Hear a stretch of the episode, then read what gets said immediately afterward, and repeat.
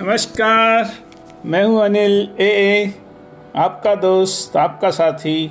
हाजिर हूँ आज फिर एक छोटी सी इंटरेस्टिंग सी कहानी लेकर। मुझे उम्मीद है आपको मेरी छोटी छोटी कहानियाँ अच्छी लगती होंगी। अगर आप मुझे कोई और फीडबैक देना चाहें तो सादर आमंत्रित हैं आप। मुझे खुशी होगी जानकर। अगर आपको कुछ और सुनना हो, मैं कोशिश ज़रूर करूँगा आप तक वो आपकी कहानी पहुँचाने की। आज की कहानी कुछ चॉइसेस को लेकर है। अक्सर हम दुविधाओं में होते हैं और कुछ निर्णय लेने होते हैं। दो राहों पर खड़े होते हैं और हमें एक राह पकड़नी होती है। उसी तरह की एक कहानी है। एक व्यक्ति रेगिस्तानी इलाके में के थ्रू कहीं जा रहा था और चलते चलते वो रास्ता भटक जाता है। वो अपना सामान साथ में लेकर आया था। कमर पे उसके पानी का थैला भी था और खाने पीने का सामान भी था। और वो चलते चलते उसका खाना भी ख़त्म हो जाता है और पानी भी ख़त्म हो जाता है। ऊपर से जैसी आजकल गर्मी पड़ रही है, तप तप आती धूप। ज़मीन से भी जैसे आग बरस रही, उगल रही हो। ऊपर से आग बरस रही हो।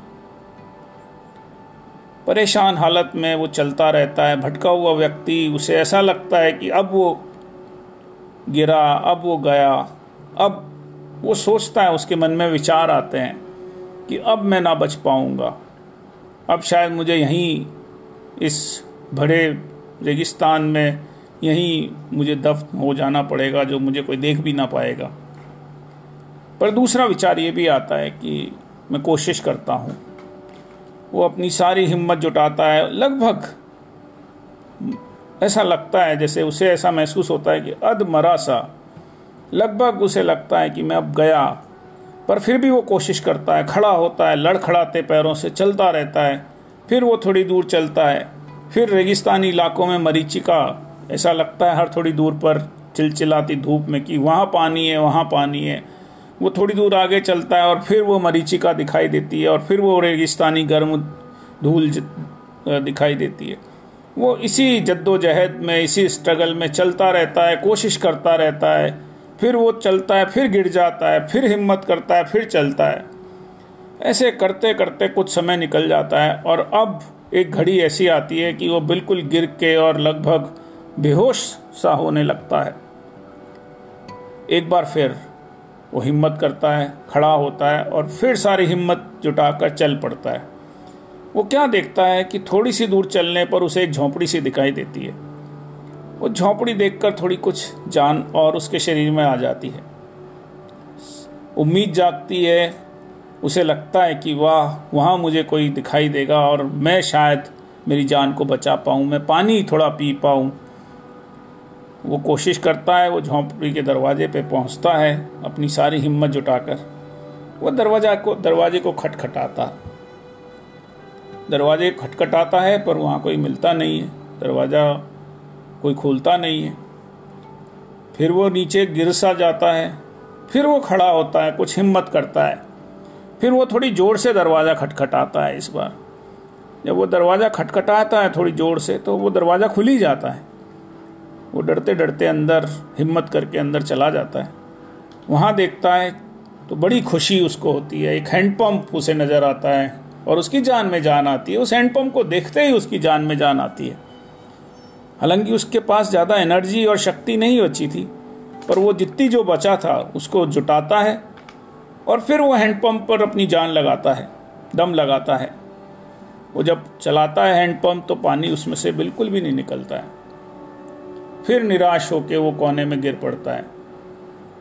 इतने में ही वो जब ज़ोर से गिरता है ज़मीन पे तो उसको वहीं पर जहाँ गिरता है, वहीं उसको एक पानी की भरी बोतल दिखाई देती है और उसकी बछियाँ खिल जाती हैं। बड़ी उसके चेहरे पे मुस्कुराहट, थके हुए शरीर, टूटे हुए शरीर में भी निकल आती है। वो उस बोतल को उठाता है, उसका ढक्कन खोलता है और उस पानी को पीने लगता है। इतने में ही वो क्या देखता है कि उस बोतल के साथ एक नोट भी चिपका हुआ है। उस नोट पे लिखा है कि ये जो पानी है बोतल का, ये बॉटल का पानी आप इस हैंडपम्प में डाल दीजिए और फिर आप इस हैंडपम्प को चलाएँगे तो पानी बहुत तेज़ी से इसके बाहर आएगा। हम सब अक्सर इस तरह के मुश्किल घड़ियों में जब हमें कोई इस तरह का निर्णय लेना हो, अब उसके पास एक तरफ़ वो पानी की एक बोतल थी जिससे उसकी जान बच सकती थी। दूसरी तरफ़ वो नोट था जिसके भरोसे वो अगर वो पानी वो डाल देता तो उसकी ना जान बचती और अगर वो पानी ना आता तो तब तो उसके बचने की बिल्कुल संभावना ही नहीं थी। तो अब अल्टीमेटली वो क्या करता है कि पानी जो है वो उस हैंडपम्प में डाल देता है।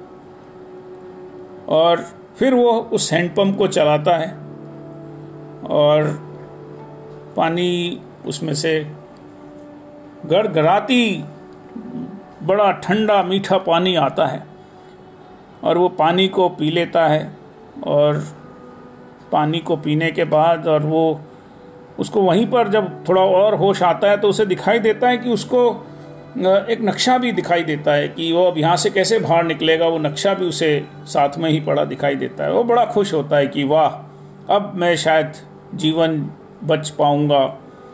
और वो पानी अपना जो साथ में लाया हुआ कंटेनर था पानी का, उसको भी वो भर लेता है। और उस बॉटल के नोट में ये भी लिखा था कि जब आप इस पानी को पी लें, भर तो इस बॉटल को पुनः भर के, इसका ढक्कन बंद करके और ये नोट वापस इस पर चिपका कर ज़रूर चले जाएँ। तो वो वैसा ही करता है, पानी की बोतल भर देता है, अपना खुद का पानी भर लेता है और उस नोट के नीचे अपनी एक लाइन और लिख देता है कि मुझ पर विश्वास कीजिए, यह काम करता है। अगर हम में से कोई होता तो शायद हम भी कई बार इस तरह की घड़ियों में आते हैं और निर्णय लेने की स्थिति कि हम इस तरफ़ जाएँ कि उस तरफ़ जाएँ उन दो राहों में। और चॉइसेस दो ही हैं, बीच का रास्ता ही नहीं है। अक्सर हम एक चॉइस हम एक रास्ते को चूज़ करते हैं। And every choice we make has a consequence हम जो निर्णय लेंगे, उसके कुछ ना कुछ परिणाम ज़रूर होंगे। अगर वो निर्णय जो हम सोच समझ के और और निष्ठा के साथ और विश्वास के साथ लेते हैं हो सकता है। सौ में से हम नब्बे बार सक्सेसफुल भी हो जाएँ, सत्तर बार सक्सेसफुल हो जाएँ, पर तीस बार या बीस बार या दस बार हो सकता है कि हमें सक्सेस भी ना मिले। अगर हमें सक्सेसफुल हो जाएँ तो हम दूसरों को कह सकते हैं कि विश्वास कीजिए, ये रास्ता सही है और ये काम करता है। परंतु अगर ना भी हो तो हम ये कह सकते हैं दूसरे हमसे सीख सकते हैं कि ये काम नहीं करता है और ये हमारी गलती थी।